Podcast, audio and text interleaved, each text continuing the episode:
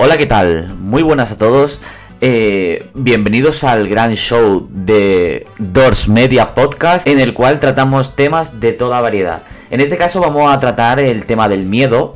Eh, entonces me ha parecido un tema muy interesante ya que a día de hoy mucha gente no realiza lo que realmente le apasiona o lo que realmente quiere por sus miedos e inseguridades. Entonces, antes de nada vamos a empezar un poco explicando en qué consiste o qué es exactamente el miedo, ¿vale? Según dice la definición, eh, más o menos así por encima, es el bloqueo mental que impide hacer de una manera consciente determinadas cosas o acciones. Antes de nada me gustaría también explicar y exponer de que vamos a, poner punto por punto cómo se produce este miedo, de dónde nace, por qué lo tenemos. Eh, además voy a explicar una experiencia que he tenido súper, súper chula. Y sobre todo, cómo he conseguido yo muchos de mis miedos quitármelos de encima. Y es una, vamos, una solución brutal, ¿vale? Pero antes de nada, eh, ¿cómo nos transmiten el miedo, ¿vale? ¿Por qué nace ese miedo? Normalmente suele transmitirse a través de gente, familiares, eh, amigos cercanos, pero sobre todo, sobre todo, los que mayor te transmiten inseguridades y miedo en ti son tus padres, ya sean por experiencia, vivencia o inquietudes que ellos tienen, te las trasladan a ti de manera indirecta. No hagas esto que puede tener esta repercusión, cuidado con esto que yo conozco a alguien que le ha pasado tal cosa. Entonces, es como que desde siempre, desde muy pequeñito, nos intentan inculcar esa filosofía del ten cuidado con esto, ten cuidado con lo otro. A ver, que no está mal el hecho de ayudarte y avisarte. Sin embargo, el exceso es lo que provoca esa inseguridad, ¿vale? El miedo a fracasar. Aquí vamos a tocar un tema muy, muy candente. Y es desde que pequeño, bueno, desde que nacemos, ¿vale? Eh, nos inculcan el hecho de tener cuidado con fracasar. Fracasar está mal, no puedes equivocarte, como te equivoques pasa esto. A ver, siendo sincero y realista, uno aprende mucho más de una derrota, de un fracaso o de un error que de una continua victoria. Si todo el mundo no para de ganar, no aprende absolutamente nada. Ahora, si tú te has equivocado, miras por qué te has equivocado, oye, lo he hecho de esta manera, eh, me parece que podía haberlo hecho de otra forma. De esa manera yo creo que se aprende muchísimo, muchísimo más. Entonces, los norteamericanos lo tienen muy muy inculcado. El hecho de fracasar muchas veces es lo que te consigue finalmente eh, llegar al éxito. ¿Por qué? Pues que para conseguir ser un especialista en un campo o ser muy bueno en algo, tienes que fallar muchas veces. Es la única forma. ¿De acuerdo? Entonces, voy a poner un ejemplo que leí recientemente en un libro que me parece brutal y realmente tiene mucho sentido y también lo que pretendo es que vosotros reflexionéis, ¿vale? Sobre esto. Eh, a ver, un bebé cuando nace y empieza a dar sus primeros pasos, ese bebé no tiene miedo a caerse. Es decir, sabe que va a ir andando poquito a poco y se va a caer. Y luego se va a volver a levantar. Y así una vez y otra vez y otra vez. Se tira así meses, incluso un año, dos años, hasta que consigue andar con plena fluidez sin ayuda de sus padres. Entonces, un bebé no tiene prejuicios, no tiene inseguridades, no tiene problemas externos que le hayan inculcado los padres ni amigos. Son puros. Si ellos no tienen miedo a todo ese tipo de problemas, ¿por qué nosotros sí lo tenemos que tener? ¿Por qué nosotros sí tenemos ese miedo a, caernos cuando simplemente es únicamente levantarse? Mira, eh, esta mañana eh, terminé un libro que me pareció fantástico, que se llama Vivir sin Miedo de un autor que se llama Sergio Fernández.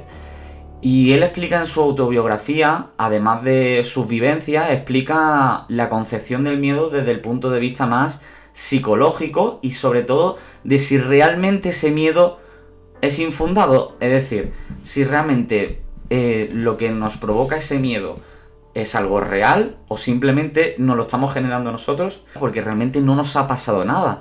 Entonces, es lo que pones de que pongamos en valor todas las cosas negativas que no puede pasar si nos equivocamos en aquello que queremos hacer. Por ejemplo, dices, oye, que quiero dejar la universidad porque veo de que no me apasiona, no corresponde con aquello con lo que yo quiero hacer en el futuro y pienso de que si yo me dedico desde ahora y los próximos cuatro años a, a lo que yo quiero hacer, puedo tener mucho más éxito. y puedo tener un trabajo que me apasione y dedicarme toda mi vida antes que una carrera universitaria que salga a buscar un trabajo y sea uno más dentro de este modelo educativo industrial. ¿Realmente queremos ese estilo de vida o queremos algo más? Yo personalmente no me conformo con eso. La verdad, os hablo de mi punto de vista, ¿vale? Lo mismo hay gente que sí que quiere eso y le hace feliz el formar una familia, tener un trabajo estable de 8 horas todos los días y genial, perfecto. El mejor caso para eso es hacerse funcionario. Está perfecto, de verdad. Pero yo no quiero eso. Entonces, lo que explica este señor es de que él fue a un hospital que había en Madrid, ¿vale? No sé exactamente, no, recuerdo el nombre. Y que se fue a un sitio en el que era la unidad de cuidados paliativos, es decir, la zona en la que están todas las personas o bien terminales o con problemas muy graves, ¿vale? Y casualmente se encontró un señor que, bueno, era un paciente que estaba dando un simple paseo por, por las instalaciones y le preguntó al escritor que qué hacía por ahí. Y le contó un poco que a qué venía, que venía a documentarse para un libro, etcétera, etcétera. Y no sé cómo surgió el tema de que le preguntó, eh, ¿y qué es lo que te arrepiente? ¿Qué te arrepientes? O era un señor de unos sesenta y pico años que al parecer era terminal. Y él explica que había trabajado toda su vida en el mundo de la construcción, en el tema de, bueno, ser albañil y demás.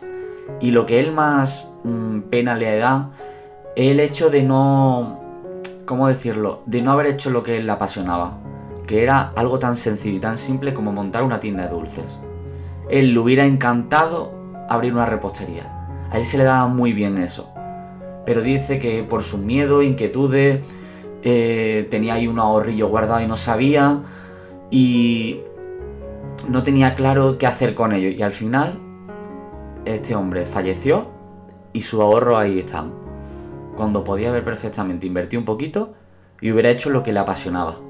Hubiera sido súper feliz el tiempo que hubiera estado y realmente si, si, era lo que le apasionaba a ese hombre hubiera conseguido algo muy grande. La gente a menudo pregunta eh, si realmente voy a hacer esto porque me dé dinero, hago este trabajo porque me, me dan 3.000 euros, hago esto porque me dan 5, pero mm, ¿qué hay de hacerlo porque realmente te encante? De verdad, algo que te apasione. Entonces, he aquí la reflexión que lanzo después del tostón que os habré dado, no sé cuánto tiempo eh, habrá, habrá durado el podcast, pero os lanzo una reflexión. Probar a hacer las cosas sin pensarlo. Es decir, no le deis tiempo a vuestra mente a generar esa duda, inseguridad o miedo. Directamente hacerlo, sin pensarlo veréis cómo os cambia drásticamente la vida. Pasáis de pensar que no podéis hacer algo a directamente decir, ostras, lo he hecho. Pensé que no podía hacerlo y finalmente mira, lo he conseguido. ¿Y vosotros? ¿Estáis haciendo lo que queréis? ¿O simplemente tenéis miedo y estáis haciendo lo que os dicen? Pensadlo. Por cierto, se me olvidaba, se me olvidaba. Eh, no olvidéis de suscribiros al canal cada semana subiré un podcast sobre una temática distinta. También, eh, si podéis compartirlo por ahí en las redes sociales y compartirlo por WhatsApp y tal, me ayudaréis un montón. Dejad un buen like y nos vemos la próxima. Adiós.